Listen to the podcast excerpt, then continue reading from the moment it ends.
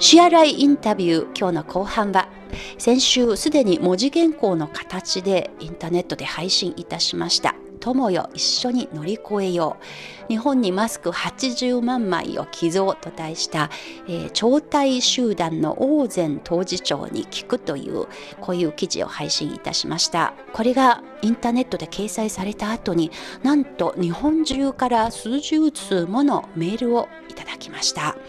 例えば超体集団の方がマスクを送ってくださったそのお心に胸が熱くなりました。中国の方と住む場所は違っても心ではいつも大切な友達でいたいと思います。中国の方に早く笑顔が戻りますように。というメールをいただいたりそれから記事を拝見させていただきました。とても感動しています。本当に感謝です。私はあなた。あなたは私。私たちは同じ人類です。人類すべてが困った時は手と手を取り合い助け合っていける世の中になりますように愛と調和の世界が中国と日本から世界へ広がっていきますように。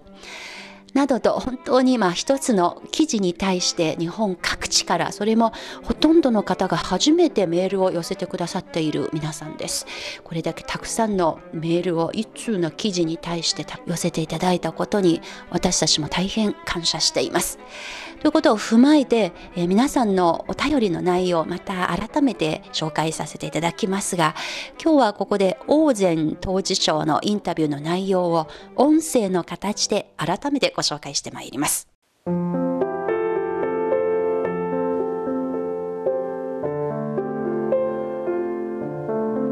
3月17日夜中国のある民間企業が日本に送ったサージカルマスク80万枚が成田空港に到着しましたこれらのマスクは中国大使館を経由して東京都や北海道の病院や高齢者施設に配布されます寄贈したのは北京に本部を置き都市複合施設の開発運営などを手掛ける超大集団です。これまでにも中国の民間企業から日本への支援としては BGI グループと深セン市マンモス公益基金会による検査キットの寄贈やアリババグループの創業者ジャック・マー氏参加の基金会や複合企業複製集団などによるマスクと防護服の寄贈などが行われています北京で超大集団の王前会長にインタビューしました王会長、まずは今回の寄贈の概要について教えてください。那么这次呢，这次捐赠日本的抗疫物资。はい。日本で今、マスクが不足していると聞いて、中国のメーカー製の医療現場で使えるサージカルマスク80万枚を弊社で購入し、日本に寄贈すると決めました。中小企業の微力な身でありながらも、少しでも日本の役に立てればと願っております。マスクを日本に送ることになった具体的なきっかけは何でしょうか？中国にも日本にも礼尚往来、令和往来を尊ぶを重んじる文化があります。今回の新型コロナウイルスの流行において、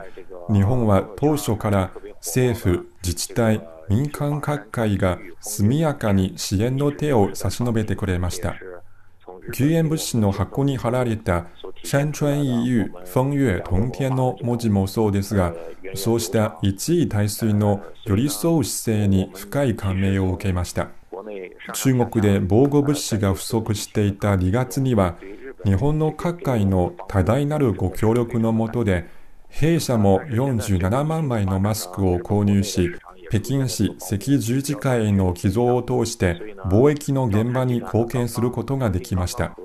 困難な時に必要な物資を調達してくれたご恩を忘れはしません。淘淘宝里、桃をもらったらすももで返すという言葉があるように、感染拡大に伴って物資不足が生じた日本にお礼を返さなくてはという思いで今回の寄贈を決めました。今回日本に送られたマスクの箱には、相知在急難、独好意合意という漢詩に困った時こその友、一緒に乗り越えようという日本語のメッセージも貼られていました。はい。相知在急難、獨好意合意？友の絆の大切さは困難な時にこそわかる。人の世は独りよがりではうまくいかないものだ。これは李白の詩からの引用です。李白のこの詩を通して、中国と日本の人々が肩を並べてウイルスと戦っていくという決意を表現し、両国の国民の友情がますます深まるようにとの願いを込めています。今、日本の皆さんに一番伝えたいことは何でしょうか？日本はもう桜の季節です。きっ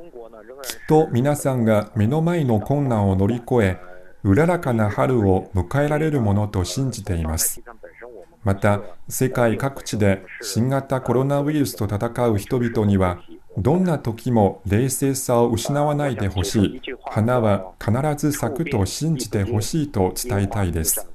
中国と日本、そして全世界は必ずこの困難に打ち勝つことができると私は信じています。